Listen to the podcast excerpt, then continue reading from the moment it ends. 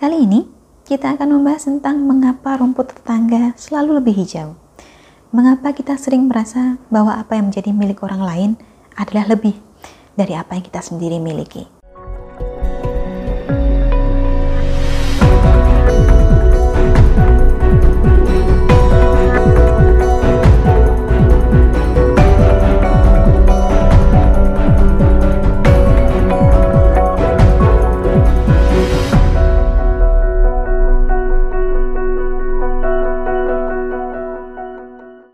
Salam Berhayu dengan Dewi Sundari di sini. Apa kabar Anda? Saya doakan semoga selalu sehat dan senantiasa diberikan kemudahan dan kelancaran di mana pun Anda berada. Kali ini kita akan membahas tentang mengapa rumput tetangga selalu lebih hijau.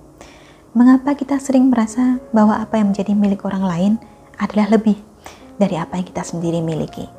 Saya yakin ini merupakan suatu ungkapan yang cukup sering Anda dengar bahwasannya rumput milik tetangga memang selalu nampak lebih hijau dibandingkan rumput yang tumbuh di halaman rumah kita sendiri.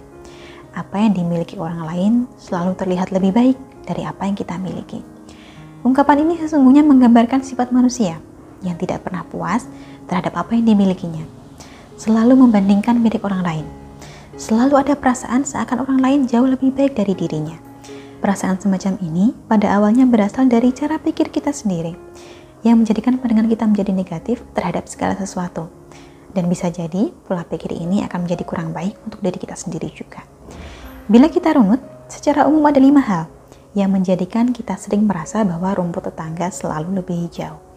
Yang pertama adalah karena kita kurang bersyukur dan selalu merasa kurang. Padahal di luar sana, ada banyak orang yang hidupnya lebih berat dibandingkan kita. Cuma memang, terkadang kita menolak melihat hal tersebut dan hanya melihat mereka yang hidupnya lebih nyaman saja. Kita kadang beranggapan bahwa hidup orang lain itu lebih enak, lebih nyaman, dan lebih menyenangkan. Padahal jika kita memahami mereka, maka sesungguhnya orang yang kita anggap hidupnya lebih enak ini pun juga memiliki persoalan dan kegelisahannya sendiri. Kita saja yang tidak tahu. Ibaratnya melihat sebuah gunung. Bila kita lihat dari kejauhan, nampaknya indah sekali. Tetapi bila gunung ini kita lihat dari jarak dekat, berkuranglah kesempurnaannya karena di sana ada banyak bebatuan dan terbing terjal, sama sekali tidak secantik dan semulus yang kita lihat dari kejauhan. Itulah mengapa penting bagi kita untuk menyadari bahwa kehidupan setiap orang itu pasti memiliki kekurangan dan kelebihannya masing-masing. Yang kedua, rumput tetangga selalu nampak lebih hijau karena kita tidak percaya diri. Kita hanya fokus pada kekurangan kita saja, tapi tidak pernah bisa melihat kelebihan kita juga.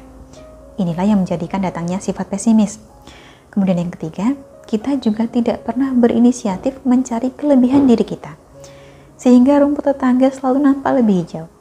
Kita sibuk memperhatikan kekurangan kita dan membandingkannya dengan kelebihan orang lain. Padahal sesungguhnya kita juga punya kelebihan. Dan karena kita sibuk melihat kelebihan orang lain, kelebihan kita sendiri menjadi terbengkalai. Yang keempat, hijaunya rumput tetangga ini juga disebabkan oleh keinginan kita atas segala sesuatu yang instan. Kita maunya serba cepat, serba gampang, sehingga kita cuma bisa melihat bahwa hidup tetangga kita enak. Kita tidak bisa melihat bahwa perjuangan mereka untuk mencapai titik enak itu juga tidak sedikit. Kita hanya melihat kesuksesannya saja, tetapi tidak melihat penderitaan dan jerih payahnya. Sedangkan alasan terakhir atau alasan kelima yang menyebabkan rumput tetangga selalu nampak lebih hijau adalah karena kurangnya kerja keras kita sendiri. Kita merasa kita sudah berjuang.